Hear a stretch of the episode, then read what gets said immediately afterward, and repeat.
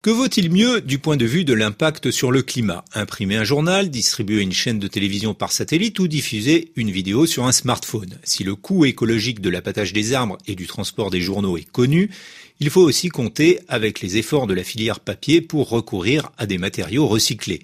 Quant au satellite, qui compte sans doute parmi les objets qui encombrent l'espace, sa pollution semble importante au regard des paraboles qui sont difficiles à recycler, mais l'imprimé et la télévision par satellite sont bien peu de choses à côté du principal agent pathogène en termes d'impact carbone, j'ai nommé le smartphone.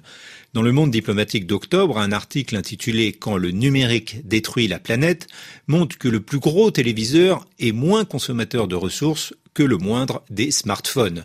Comme l'écrit son auteur Guillaume Pitron, l'industrie numérique mondiale consomme tant d'eau, de matériaux et d'énergie que son empreinte représente trois fois celle d'un pays comme la France ou le Royaume-Uni.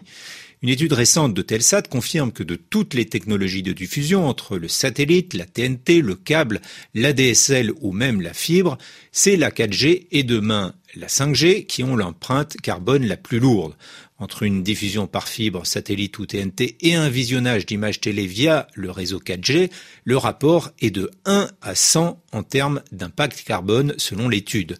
Plus la qualité de la vidéo est élevée, plus le réseau d'antennes mobiles est renforcé et plus le poids en CO2 est important.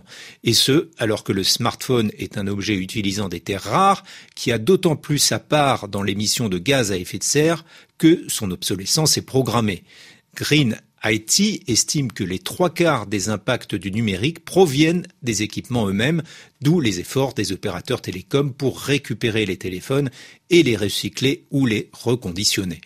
Il reste à voir comment les médias se saisissent de cette question sur le plan éditorial et publicitaire.